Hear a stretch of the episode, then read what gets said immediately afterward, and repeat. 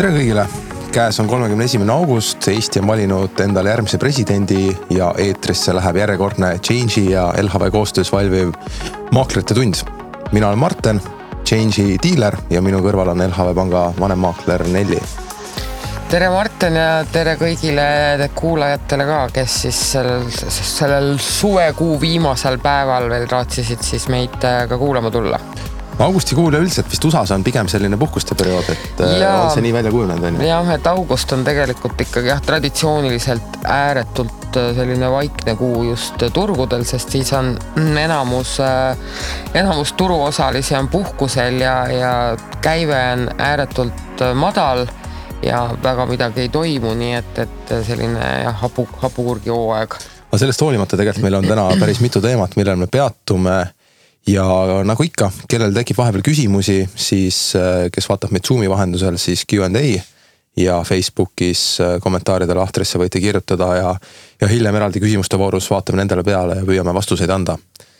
ja nagu ikka, lähme kõigepealt siis äh, Balti turu juurde, vaatame, mis siin Balti turul toimunud olnud on. populaarsemad aktsiad Baltikumis augustikuu jooksul noh, põhimõtteliselt pangandus ruulib endiselt, Coop esimene, LHV, Šiauliu pank kas kolmas edasi tuleb Ignitis, Tallink, Tallinna Kaubamaja, Tallinna Sadam, Merko Ehitus, Telia Lietuva ja Tallinna Vesi, et et no kolm panka ikka siin selgelt teistest äh, üle nelli, mis, mis toimub panganduses? no ma ei tea, ilmselt äh, kuna majandusel läheb hästi, siis äh, siis pangad on nagu sellise majanduskasvu lipulaevad, et, et et ja see jah, peegeldub, peegeldub ka aktsiahindades jah, ja kui me vaatame siin top viie liikumist, siis LHV kuu ajaga nelikümmend protsenti, Coop kolmkümmend üks protsenti. Ignitis on ka nüüd kaane pealt maha saanud kümme protsenti kasvanud kuu ajaga, Šiauliu pigem külgsuunas kaks protsenti ja Tallink ainuke, kes on kümme protsenti allapoole tulnud, et. et noh, nelikümmend protsenti kuu ajaga Eesti suuruselt kolmas pank. täitsa müstika jah, ütleme niimoodi, et kui natuke niimoodi äh, ajas tagasi minna siis, siis äh, nelikümmend protsenti Baltikumist mis tahes aktsia pealt tootlust saada, võttis ikkagi aega tavaliselt kümme aastat mm. -hmm, täpselt, aga nüüd täna me teeme saadet kolmkümmend üks august, äh, homme esimene september. ma usun, et pensionifondist inimesed, kes on tahtnud raha välja võtta, seda päeva hirmsasti ootavad. mis sa arvad, mis mõju ikkagi võib sellel pensionireformil olla, et ühtepidi raha, mis nii-öelda kontodelt täitsa välja võetakse, noh sealt ilmselt väga palju turgudel ei tule, aga tegelikult on ka see faktor, et äh, päris suur hulk raha liigub ka pensioni investeerimiskontole. ja sealt hakatakse ise investeerima ja kui sul nüüd jõuabki headline idesse Äripäev, mingid muud meediakanalid.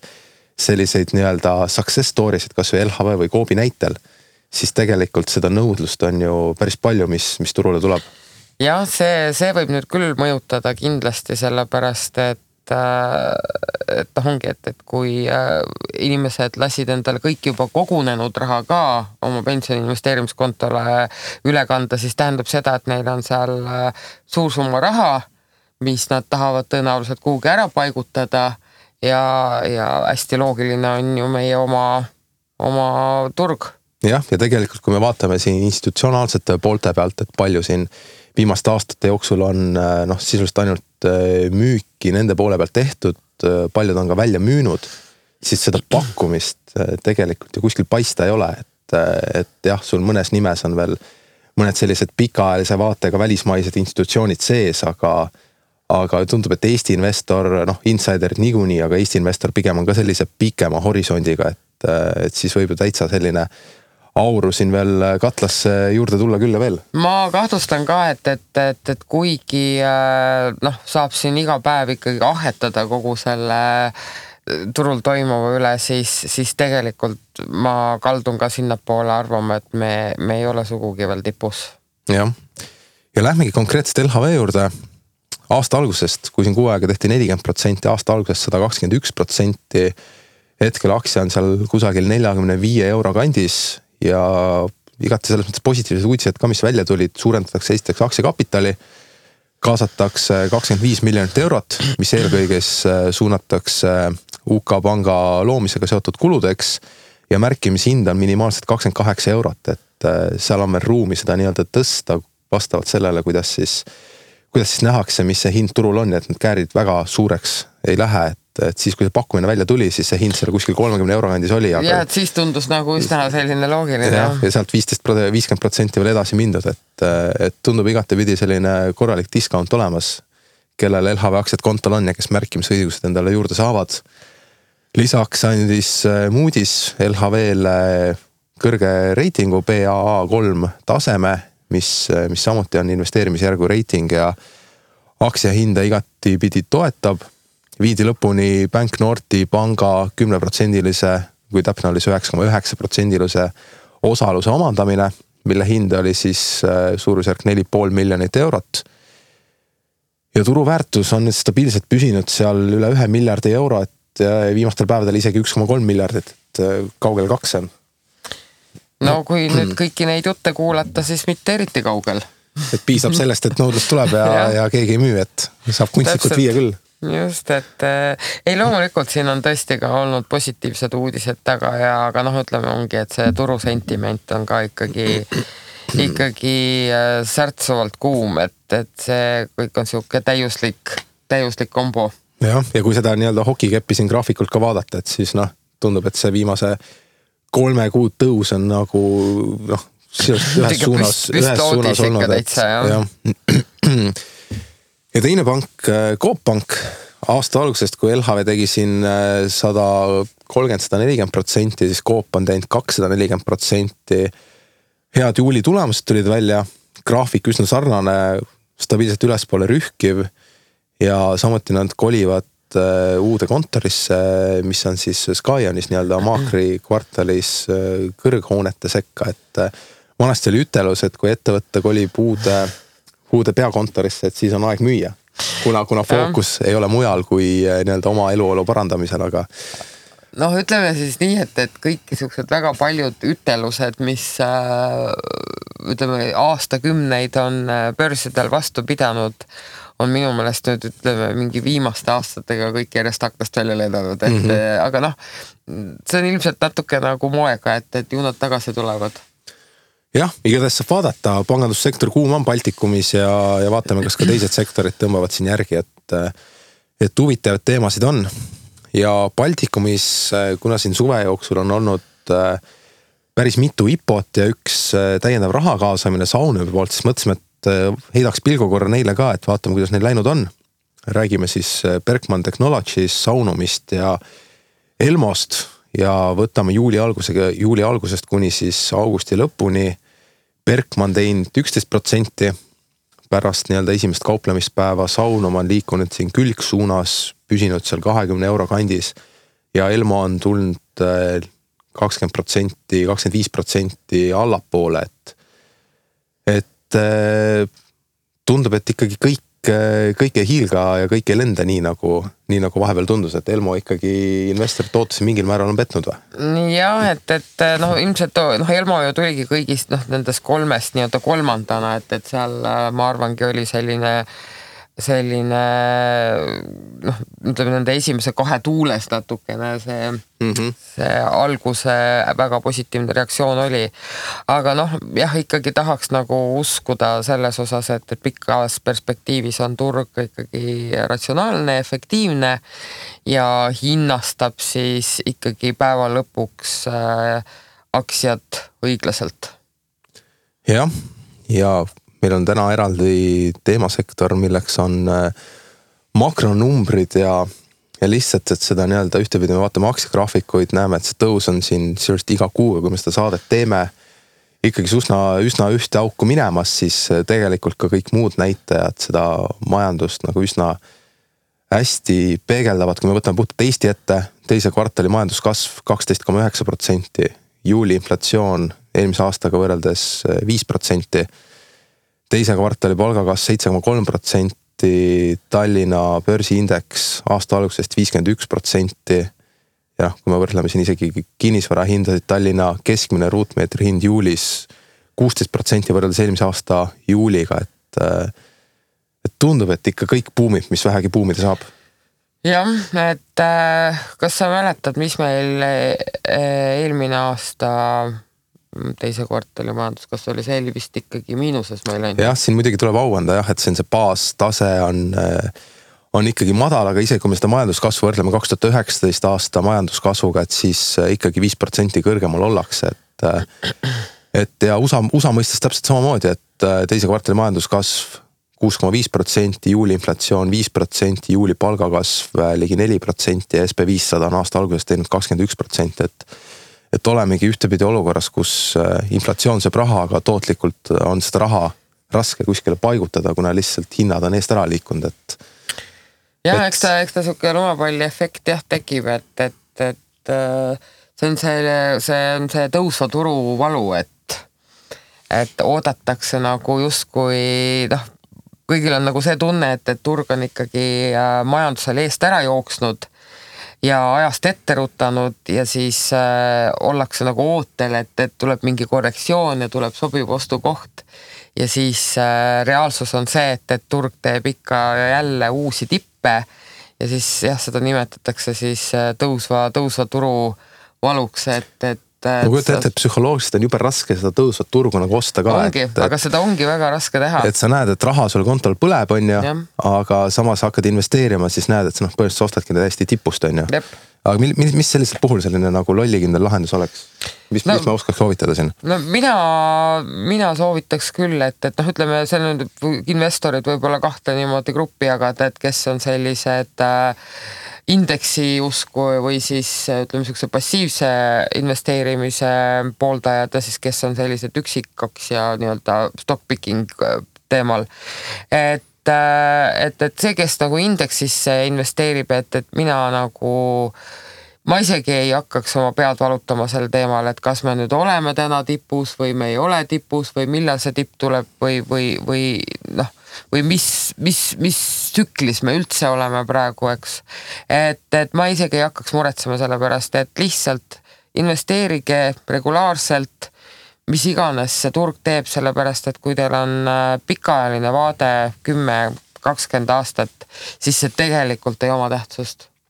in the long run see nagu tegelikult ei oma mitte mingisugust tähtsust. täpselt ja siin noh ühtepidi, kui tahta sellist stock picking ut teha, siis, siis pigem siin nagu äh, ütleme nii-öelda track record on näidanud, et kui osta selliseid äh, tuntud ettevõtteid, kus me võtamegi USA-st kasvõi Big Four, Apple, muud asjad, et, äh, et nad on ikkagi mingil määral õigustanud oma nii-öelda hinda rohkem kui need võib-olla ühe päeva liblikad, mis siin on puhtalt kas siis Redditi või muu asja baasil ennast üles, üles kütnud, et, et kui tahta stock pick ida, siis ilmselt ikkagi ütleme, head ettevõtted on alati kallid Äh, sellised äh, kolmelised õpilased, noh, neid sa võid iga kell osta, aga, aga nad jäävadki kolmelisteks õpilasteks, et nad nii-öelda viie, viie, viie, viieliste õpilaste sekka mitte kunagi ei saa, et. Äh, aga pigem jah, ma siin nõustuks ka Nelliga, et selline passiivne pikaajaline investeerimine oleks ilmselt kõige lollikindlam, lollikindlam viis ja, ja kõige vähem nii-öelda pead kurnav samuti. jah, ja, ja teine asi, et ongi, et, et kui on nüüd mingi konkreetne ettevõte, noh, kuhu te kindlasti tahate investeerida, et, et siis ja tundub, et, et praegu on nagu hullult kallis, aga samas teisest küljest on hästi suur potentsiaal. lihtsalt ostke ennast sinna osade kaupa sisse, et hakake seda positsiooni nagu vaikselt ehitama. et äh, et ostke natukene ära, siis äh, vaadake mingi aeg edasi, kas turg pakub äh, äkki soodsamat sisenemiskohta. kui ei paku, mis siis ikka, et siis ostategi kõrgemalt, aga lihtsalt jah, et, et võib-olla selline mahti pea ees sissekargamine võib-olla ei ole antud hetkel hea mõte, et sest noh, ütleme no olgem ausad, ikkagi see, see tipu tabamise oht on ikkagi praegu äh, ikkagi päriselt ka nagu päevakorral, et. jah, ja mentaalselt on ka päris valus, et kui sa ostad sisse ja näed järgmine päev, järgmine nädal, kuu aja jooksul ta tuleb seal kümme, viisteist protsenti mhm. alla. siis see ka selline psühholoogiline kogemus on negatiivne ja pigem sa tulevikus tänu sellele hoiad sealt turult eemale, et ja et jah. et osade jah, osade kaupa hakata oma positsiooni ehitama, et, et, et jätke nagu natukene nii-öelda kütust varuks äh, igaks petteks, et mis, mis iganes juhtub, et aga, aga jah, et äh, see, see turu ajastamine, see on, see on kõige suurem aja raiskamine üldiselt, sellepärast et see, see üldjuhul ei õnnestu mitte kellelgi ja see päeva lõpuks tegelikult ei noh, ei too ka mingisugust olulist kasu, et. Jah, ja minnes nüüd edasi USA turgude juurde, augustikuus SB viissada, ütleme ka üleüldine selline USA turgude vaade oli pigem roheline. SB viissada top viisteist ettevõtet, näeme siin Paycom, Under Armour, Etsy, Ballcorp, Nvidia, Synopsys, eBay, Kroger ja Garmin. et, et ma ei teagi, ei oska. palju sihukest, või mis palju, aga noh, ütleme sihukest domineeriv on siin, ma vaatan retail, et, et.... jah, ma vaatasin samamoodi, et eBay paistab välja, Under Armour, Etsy jah, et pigem selline tarbimine, et ühtepidi nagu loogiline ka, et, et majandus ikkagi on lahti läinud, juba on lahti pikalt, äh, inimesed tarbivad ja, ja nii-öelda tehnoloogia on pigem jäänud tahaplaanile, pigem selline tarbimine on nagu peale tulnud, et, et seda peegeldab ka see SB viissada top viisteist siin. ja kui me vaatame alumist viiteist, siis äh, siin me näeme Twitter paistab silma, Dollar Corp Dollar Tree tähendab äh, Enphase, Akamai, Starbucks, Target ja AutoZone. oota, siin on nagu. üsna segamini ikkagi ütleks. segamini jah, aga noh, ongi äh, vot siis, kui see majandus hakkas lahti minema, et vaata siis kõik need äh, ettevõtted, mis selle lockdown'i ajal hullult pihta said, noh taastusid kõik väga-väga jõudsalt.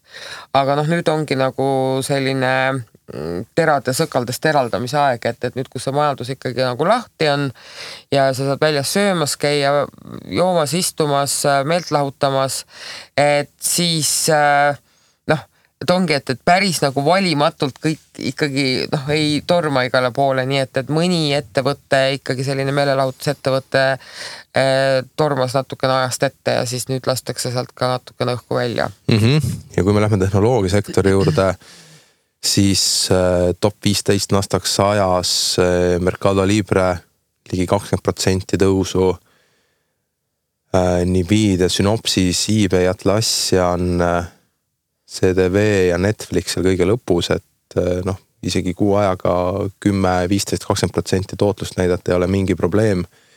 ja Mercado Libre samamoodi puhtalt selline tarbimis, ütleme ikkagi ettevõte, kes mm, -hmm. kes müüb igasugu tooteid läbi oma online platvormi. ja noh, eBay täpselt samamoodi, et, et tundub, et see tarbimine on ikkagi tagasi tulnud ja ühtepidi, kui seda rahatrükki ka vaadata, et siis, siis tundub, et, et see tarbimine ikkagi jätkub päris pikalt veel. ja et, et äh, siin võib-olla need Nasdaqi langejad, et eile just äh, teatas oma tulemused äh, seesama Zoom video, eks, mis on meil siin nagunii juba langejate hulgas, aga eile ta sai siis veel ühe uue hoobi, iseenesest tulemustes ei olnud midagi noh, väga negatiivset, aga noh, versus siis see, mida ta teatas siis, kui meil see pandeemia tipuaeg oli või see lockdown'i tipuaeg oli, et noh, siis tuli Zoom nagu iga kvartal noh, selliste tulemustega, et kukub ikka läks. momentum kadunud, hetkel ma vaatan, ta eelturul on miinus viisteist protsenti alla, alla kolmesaja kukkunud, et. et, et see jah, et see lockdown'i selline jah, see hoog on nüüd ilmselgelt nagu Zoom'ist nagu välja, välja lastud aga kas sa, kas sa ise pigem vaataks äh, siis nende samade tarbimisettevõtete poole või, või kus seda tootlust, mis sektorist sa, sa hetkel otsiks, et?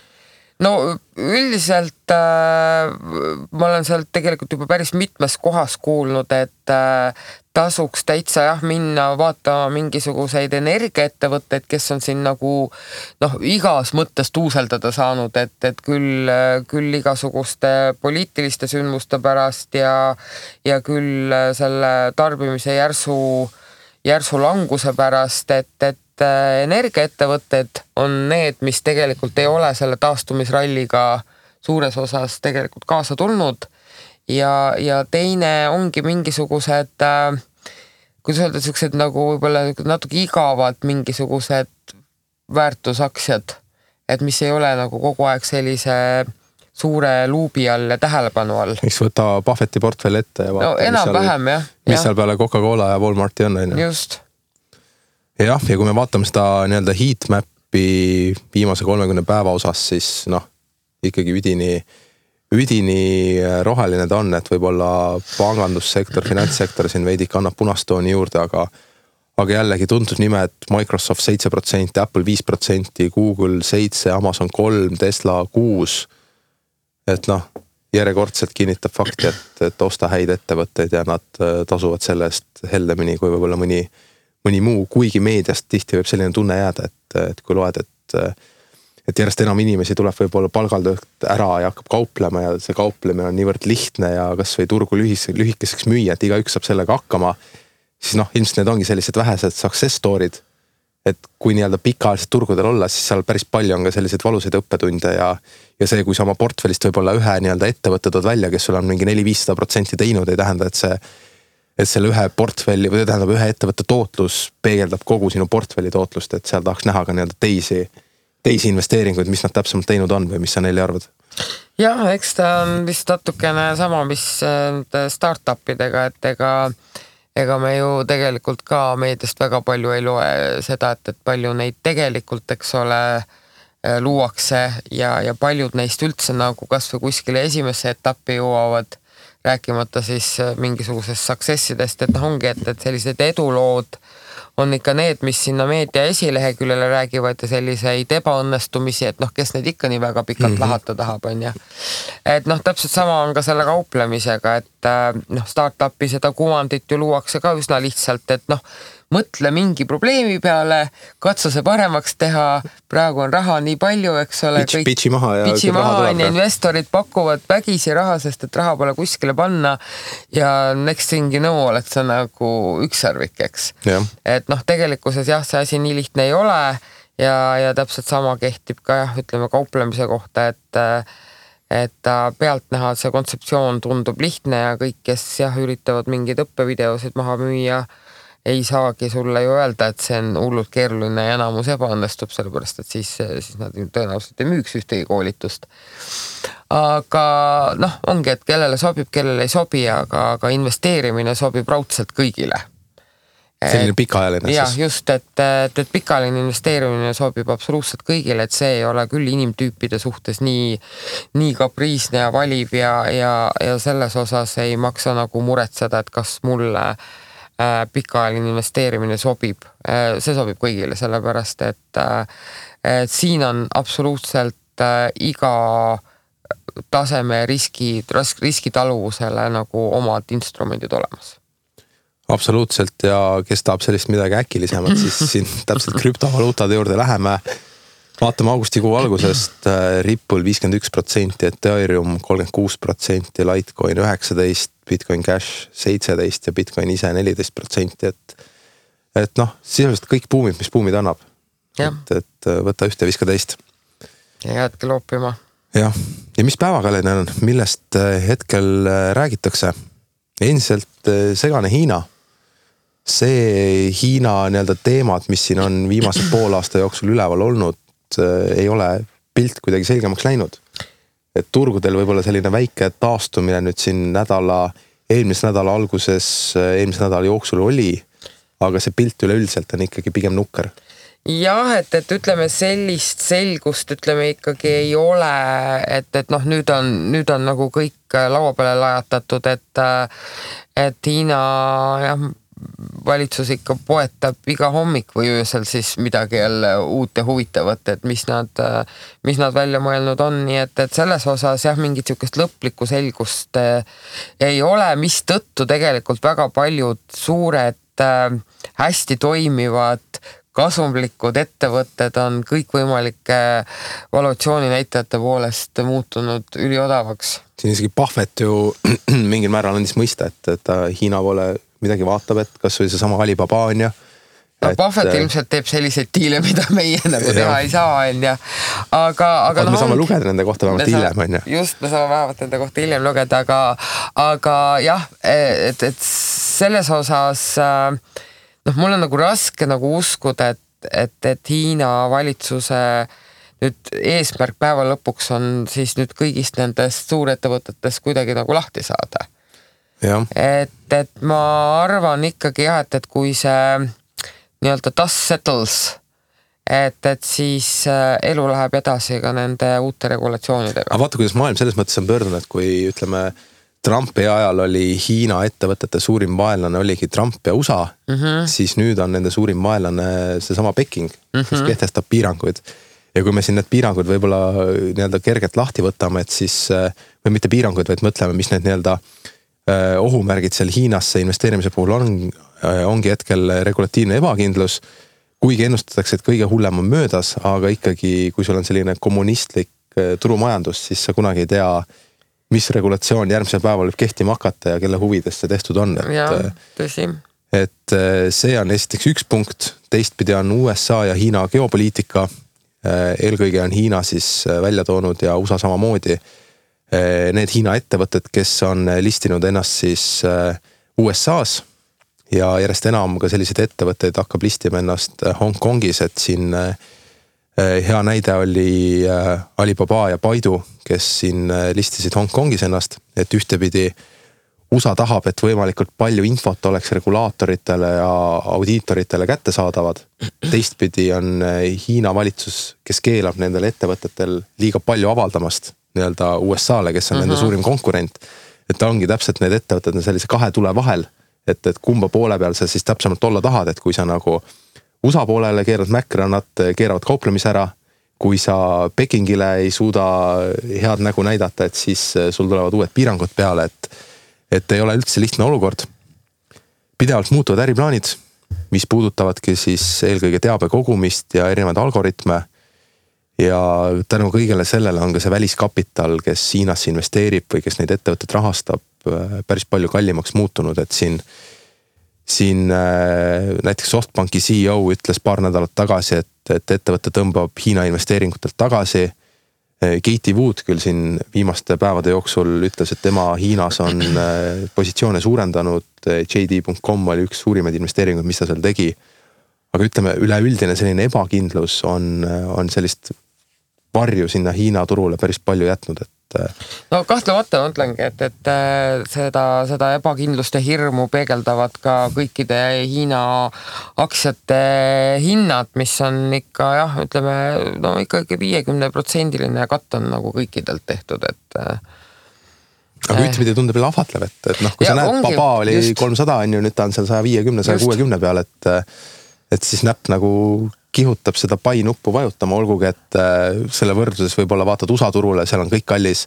oled Eesti investor, vaatad Baltikumi turule mm, -hmm. on kõik veel kallim, on ju. just et, nii et noh, ongi, et, et see, et see odav tuleb nagu sellise topeltriskiga noh. et sa praegu, kui sa tahad midagi osta, siis kallis on kõik nagunii, aga kui sa tahad head ja odavat, siis see tuleb topeltriskiga ja nii on praegu. jah, et ilmselt samamoodi tükikaupa sisse osta ennast äh, pikema perioodi vältel, et, et ma usun, pikas perspektiivis Hiinal ikkagi on no, tohutu potentsiaal olemas. me ei saa Hiinat ignoreerida, noh, see, see majandus ainult ju kasvab, et, et ja, ja tal loetud aastate pärast on ta USA-s suurem, nii et, et me ei saa seda mitte kuskilt otsast ignoreerida. jah, ja teine asi, mida me ignoreerida ei saa, on äh, Fed ehk siis USA keskpank ja Fedi puhul võib-olla, mis välja tuua, oli, oli äh, kõne, milles äh, Jerome Powell, kes on siis Fedi juht, rääkis äh, ja see jutt, mis ta rääkis, oli, ma ei tea, kas sa kuulsid seda või lugesid hiljem, aga see ja. oli, aga see oli ikkagi väga pehme ja kaitsev praeguse monetaarpoliitika oh, kohta. ja kohati tundubki, et ta on samamoodi sundseisus, et ta ei saa, poliitiliselt ta ei saa intressi tõsta ja samas ta ei saa langetada ka, kuna mitte kuskil enam langetada mm -hmm. ei ole. Mhm. just. ja mis, ja mis sa siis kokkuvõttes teed, on ju. ja siis sa peadki selliseid sõnavõtte tegema.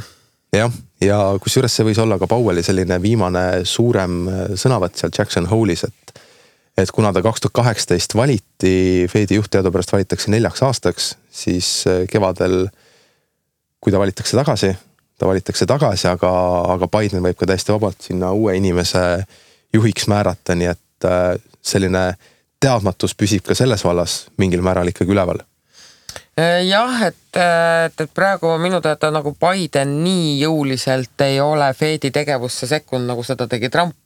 et Trump ikkagi üritas äh, kõik ette kirjutada, mida Fed tegema peaks või tegemata jätma peaks. aga Biden on jah, selles osas minu meelest noh, oluliselt noh, ikkagi nagu kõrvale jäänud selles osas. aga jah, et et äh, ega tal väga suuri valikuvariante seal ei ole oma selle tooni poolest. et ta peab kaitsma seda. seal, seal ei ole väga palju valikuid laual enam järgi. ja nagu ta isegi ütles, et ta näeb, et olgugi, et tööturg on taastunud, on pikk tee veel minna.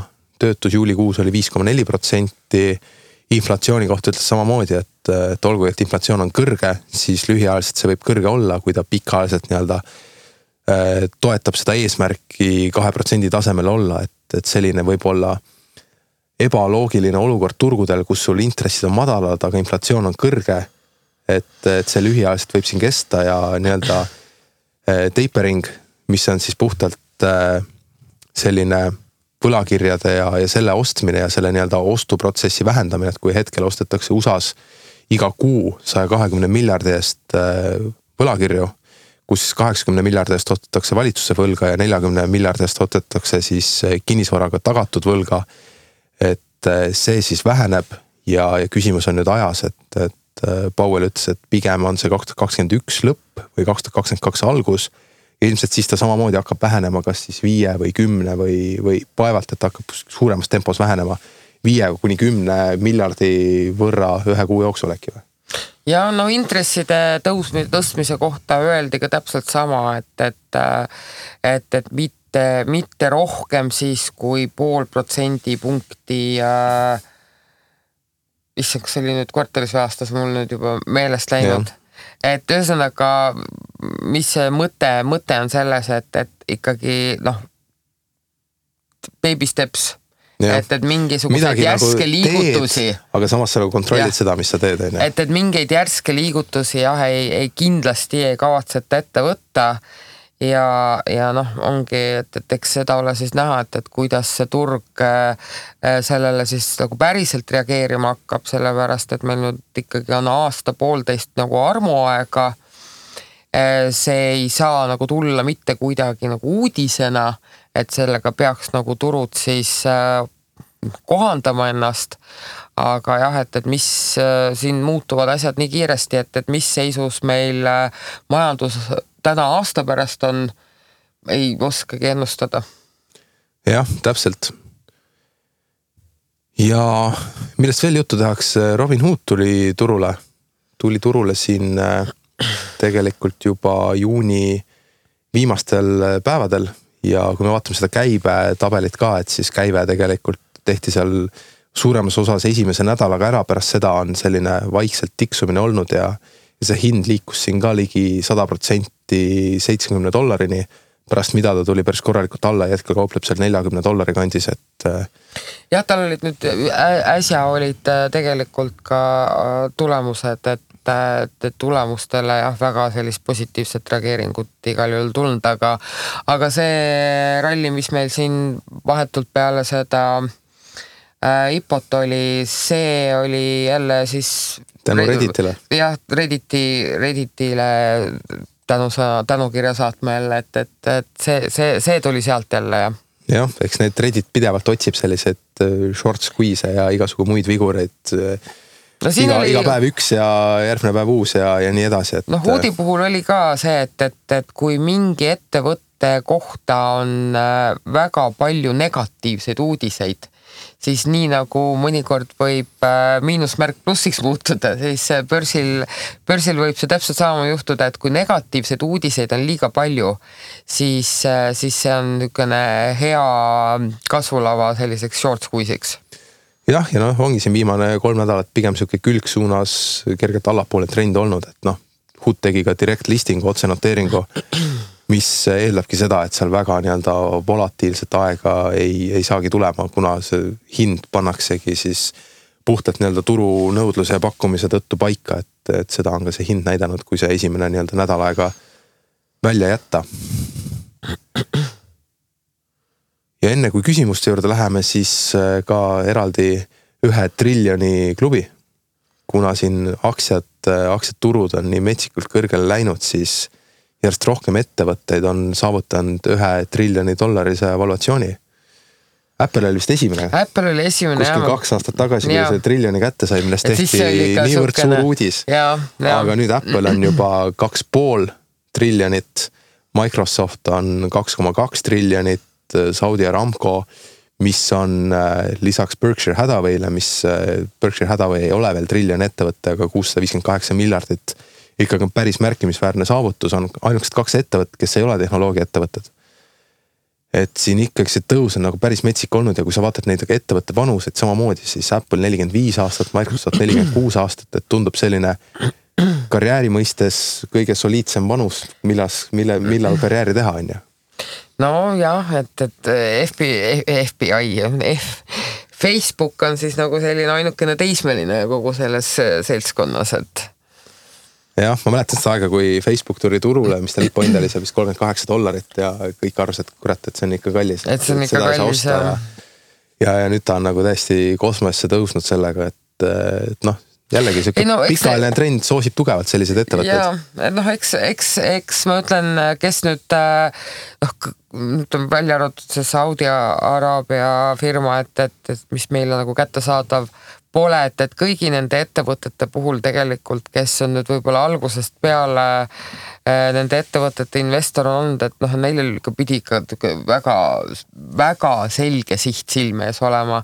sest et äh, praegu on jah, kõik väga ilus ja tore ja kõik need ettevõtted kasvavad nagu pärmi peal. aga kui minevikku vaadata, siis neid siukseid hikappe on seal tegelikult sellel teekonnal ikka väga palju olnud ja, ja et see investor ikkagi sellele visioonile ja, ja sellele tulevikule nagu kindel, kindlaks jäi. et noh, nendele investoritele peaks ka minu meelest täitsa mingisuguse eriauhinna andma.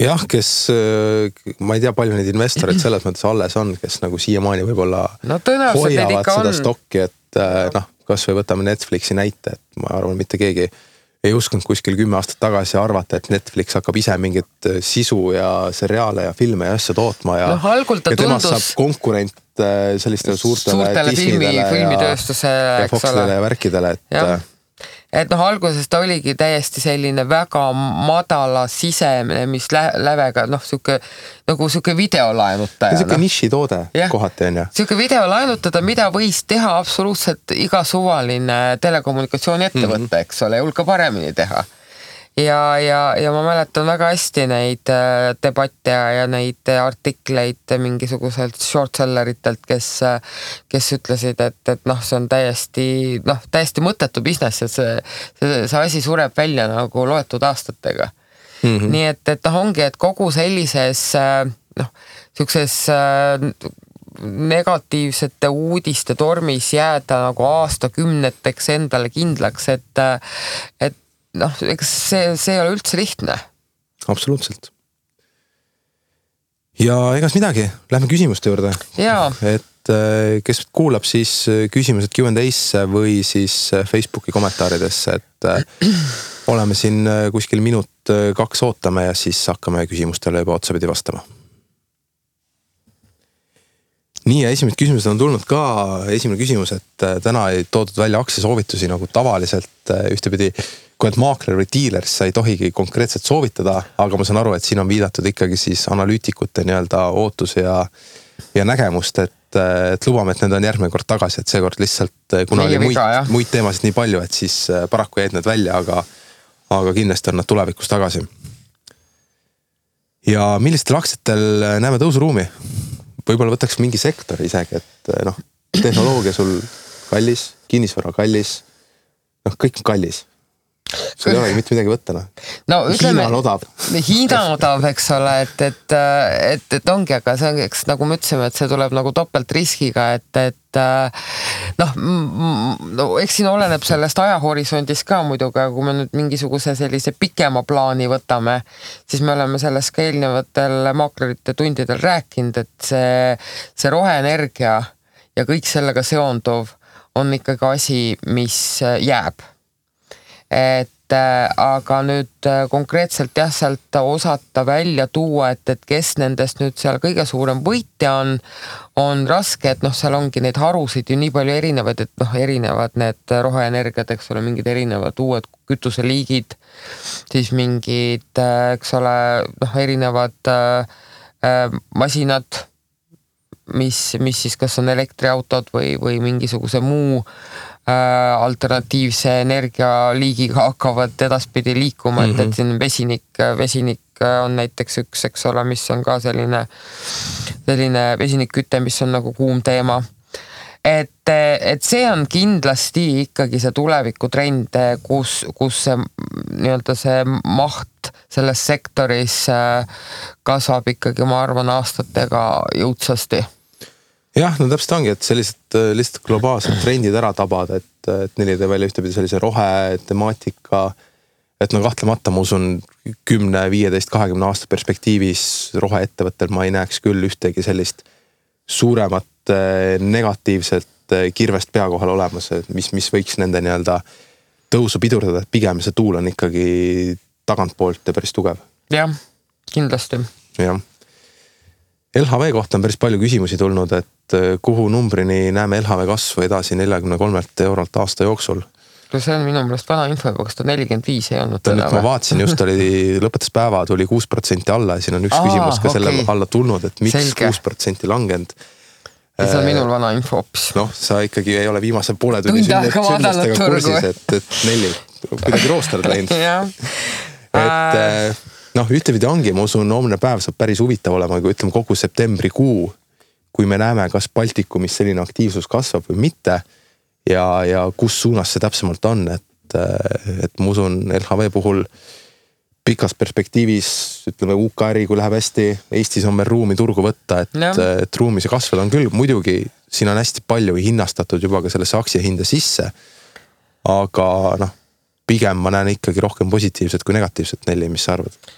Ja et noh, ongi, et, et äh, meie, meie suurjuhtõpetaja Rain Lõhmus äh, tegelikult ka alles hiljuti ütles, et, et, et, ruumi on, ruumi on ikkagi kasvada väga palju ja, ja, ja pangajuht Kadri Kiisel äh, kinnitas seda sõnumit, et, et, et soov on ikkagi Äh, noh, ütleme ambitsioonid on suured, siis ütleme nii ja, ja, ja siiamaani on ikkagi ka kõik lubatud ära tehtud ja, ja kahtlemata ütleme UK siis ütleme Eestis on palju kasvada ja noh, UK turust ei tasu selles mõttes isegi mitte rääkida selles mõttes nagu kõrvutamise mõttes Eestiga, sest et noh, seal on nii kolossaalselt suur vahet on, noh, ei saa võrrelda võrreldamatut, et, et ühel pool on rahvaarv kuuskümmend miljonit ja teisel pool on, on see selline no natuke peale miljon, et, et seal on jah, need, need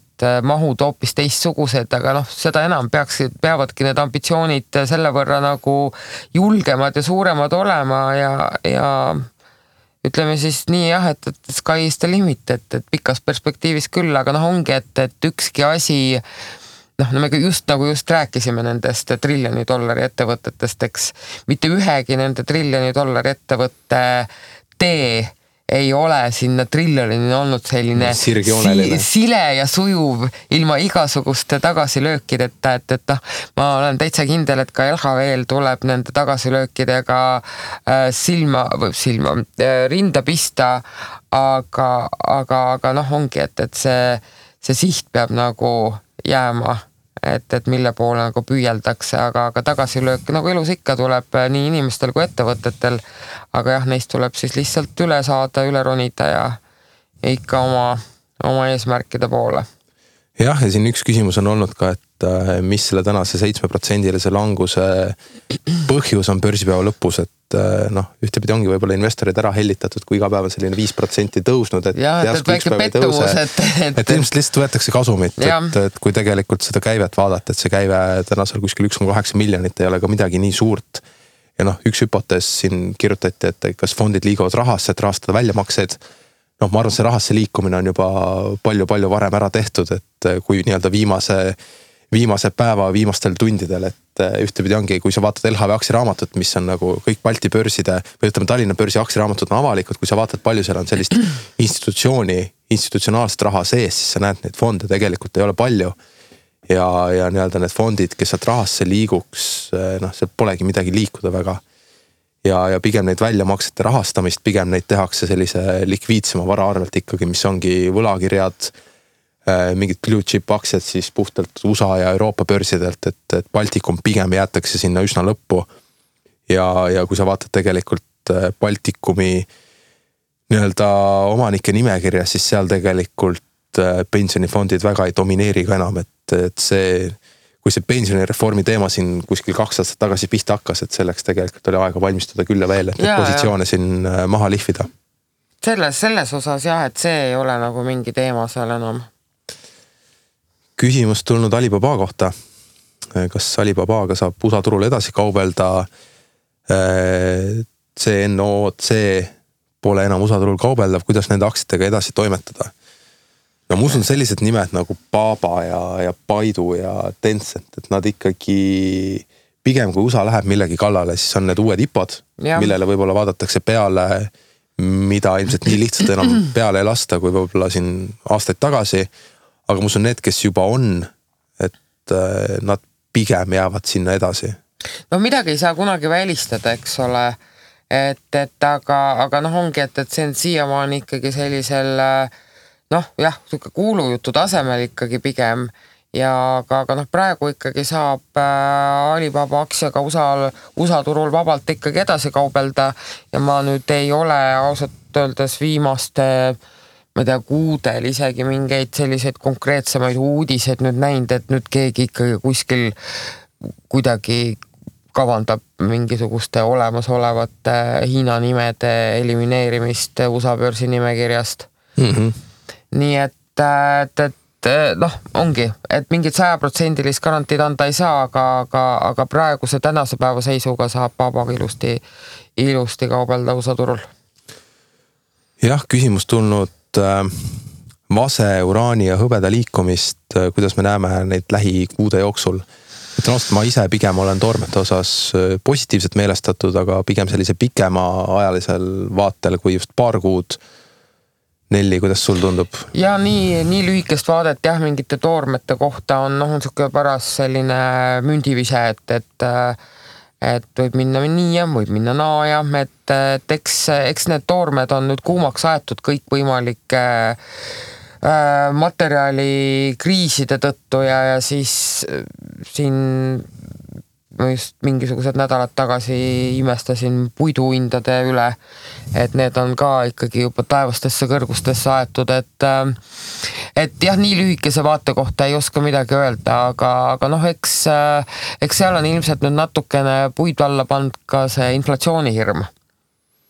et, et just, äh, just kas erinevad siis toormed või siis väärismetallid on, on nagu ka investoritele sellised tähelepanu, tähelepanu alla sattunud, et aga noh, ütleme selle inflatsiooni kestvuse üle vaieldakse ka ikka siiamaani, et noh, ongi no... üks leer, kes ütleb, et see on nagu ajutine, kaasa arvatud Fed, kes nagu ütleb, et see on noh, kindlasti ajutine, et, et kui see hoog, nii-öelda see tarbimishoog äh, normaliseerub jälle tavalistesse normidesse, et siis see inflatsioon taandub ise ja siis on teine seltskond, kes usub, et see, et, et Fed ei suuda seda käsitleda, et see läheb neil käest ära. ja, ja et see, see lõpeb meil ühel hetkel nagu mingi hüperinflatsiooniga. jah, täpselt ja küsimus olnud äh, ka nii-öelda Facebookist, äh, miks Baltic Horizon Fund ja Eften hinnad käituvad nagu erinevates maailmates noh, siin jällegi tuleb vaadata ettevõtte sisse, ettevõtte juhtkonda ja neid varasid, mis seal on, et äh, et Eften pigem on tõestanud ennast kui selline hästi võimekas tegija turul, kes oskab leida selliseid häid võimalusi osta kinnisvara, seda siis mingil määral väärindada, leida sinna head rentnikud sisse ja stabiilselt nii-öelda dividendi välja maksta. Baltic Horizon pigem puhtalt vaadata viimase paari aasta lõikes, siis pole suutnud nii helde investoritele olla, vaid pigem suurendatakse just nii-öelda sellist mahtu valimata, mis võib-olla sinna portfelli ostetakse, et, et järelikult äh, osad investorid nii-öelda on valmis maksma siis kõrgemat hinda. kvaliteedi eest. kvaliteedi eest täpselt, et, et nii ta paraku turul on. mis on LHV aktsia tegelik väärtus?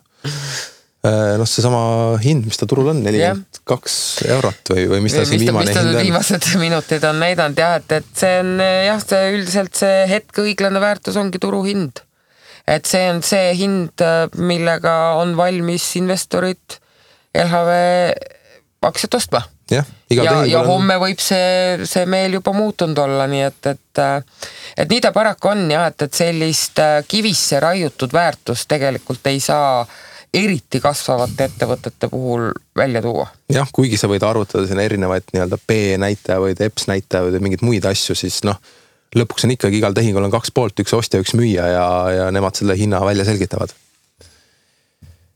Eh, tundub, et pangandusteema lisaks graafikutele on ka küsimuste vallas meil päris kuum, et, eh, et räägitakse pidevalt, et Coop on kangesti ülehinnatud. Eh, eelkõige mainitakse, et Swedbank seda välja toob, Merko kaupleb juba ammu üle, kaupleb rohkem kui kuus-seitse eurot üle õiglase hinna, kuid seda nagu mitte kuskil ei mainita, kas pangad sõdivad omavahel.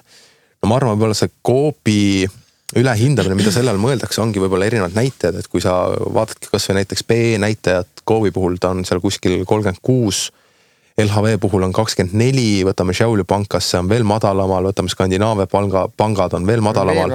et, et puhtalt, kui võrreldakse nii-öelda panku pankadega, siis Coop tundub äh, olevat ülehinnatud. noh, ma, ma arvan, et eelkõige on seda võrreldud no vot ongi, et noh, analüütikud ei saa teha analüüsi nagu tunde pealt. emotsiooni põhjal. just, et, et nemad peavad ikkagi aluseks võtma mingisugused suhtarvud isegi siis, kui need noh, suhtarvud ei suhestu mitte kuidagi turu noh, praeguse seisuga. ja, ja, ja nemad on jah võtnud erinevad suhtarvud, mille põhjal nad neid hinnasihte siis äh, tuletavad ja, ja nende suhtarvude põhjal on jah, selles mõttes Coop ikkagi kõige, kõige kallim. jah, ja Merko puhul kaupleb üle oma õiglase hinna, noh, seal teistpidi on võib-olla see, et kui inimesed tahavad kuidagi kinnisvarasse investeerida, nad näevad, et see barjäär on päris suur, et puhtalt mingit füüsilist kinnisvara osta, siis ilmselt leitakse noh, seesama Eften, Baltic Horizon, Merko, Arko Vara, keda portfelli soetatakse ja ja, ja no puhtalt, kui sa vaatadki kasvõi palgakasvu, kinnisvara hindade kasvu, siis tundub, et kinnisvara nagu buumib täpselt samamoodi ja, ja need ettevõtted, kes seal tegutsevad kellel on äh, maad, kuhu arendada, kellel on arendusressurss olemas ja kes äh, Merko puhul suudavad sellega nii-öelda ise maha müüa, kellel on selline bränd, mida ostjad ja kliendid hindavad. siis äh, noh, samamoodi, ega head ettevõtted ongi pigem kallid kui odavad. jah, sest et noh, üldiselt on ikkagi sellel odavusel alati ka mingi hea põhjus. jah, muidu ta odav ei oleks. just. kaks küsimust LHV kaudu investeerimise osas millal saab osta optsioone ja miks ei saa kaubelda alla kahe dollari maksvaid aktsiaid, Nelli?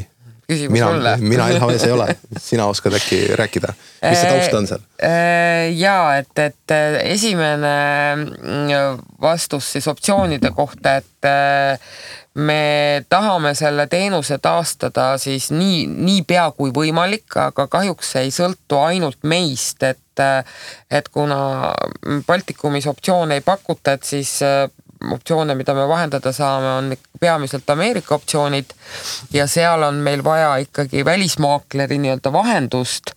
Ja, ja selles osas äh, sõltume me hästi palju oma välismaaklerist, partnerist, aga, aga see on meil selles mõttes ikkagi äh, eesmärk, et me tahame selle teenuse ikkagi internetipangas ka taastada. aga seniks, eh, seniks saab jah, optsioonidega kaubelda treideri kontol et Traderi konto avamine on nüüd läinud äh, ütleme just ajalises mõttes oluliselt kiiremaks, kui ta siin võib-olla mingi pool aastat tagasi oli, kus vist lausa olid kuu aja pikkused järjekorrad, et siis nüüd äh, nii palju, kui mina tean, siis eraisikutele läheb siin vaatad mõne päeva või, või siis maksimum nädalaga konto lahti, nii et, et et seal saab täiesti piiramatult siis jah, optsioonidega nii, nii Ameerika kui Euroopa optsioonidega kaubelda aga internetipangas hetkel veel, hetkel veel mitte ja, ja ei julge ka jah, mingit sellist kuupäevalist vekslit praegu välja käia. aga siis äh, kahe dollari äh, aktsiad või alla selle kauplevad aktsiad, et, et siin on jah, täpselt sama põhjus, et äh, nagu me oleme kommunikeerinud ka igas kanalis, et, et me vahetasime välismaaklerit ja uue välismaakleriga tulid teatud muudatused kaasa ja, ja seal tõepoolest siis üheks muudatuseks oli see, et, et meil ei ole võimalik enam äh, vahendada aktsiaid, mis kauplevad alla kahe dollari või euro aga taaskord äh, Traderis seda piirangut ei ole. nii et, et Traderis saab, saab selliseid aktsiaid edasi kaubelda. ja võtame viimase küsimuse veel, see on küll selline protseduuriline küsimus, aga aga seminar on küll järelvaadatav, Facebookis on ta kenasti olemas LHV finantsportaali lehel. Järgmine kord tegelikult me oleme eetris ju mitte vähem kui kuu aja pärast, kakskümmend üheksa september, viisteist kolmkümmend. nii et kes äh, tunneb huvi, et äh, tahaks järgmine kord ka meid kuulata, siis äh, tasub sättida end õigel ajal, kas siis mobiili või, või arvuti taha ja, ja kindlasti Nelliga oleme seal olemas rääkimas, mis turgudel toimunud on. Ja september on nii-öelda esimene selline reaalne kuu, kus suvi on läbi pensionirahad on kontodele jõudnud. raha on kontol, et siis ongi saab hea. kindlasti päris huvitav olema, ma usun kindlasti. ja on hea teha siis kokkuvõte, et kuidas siis äh, vallandunud pensioniraha meie kõigi elu muutnud on. absoluutselt, aga suur tänu kõigile kuulamast ja vaatamast. minu poolt ka ja kohtume juba siis septembris ja siis on juba uued jutud. kõike head.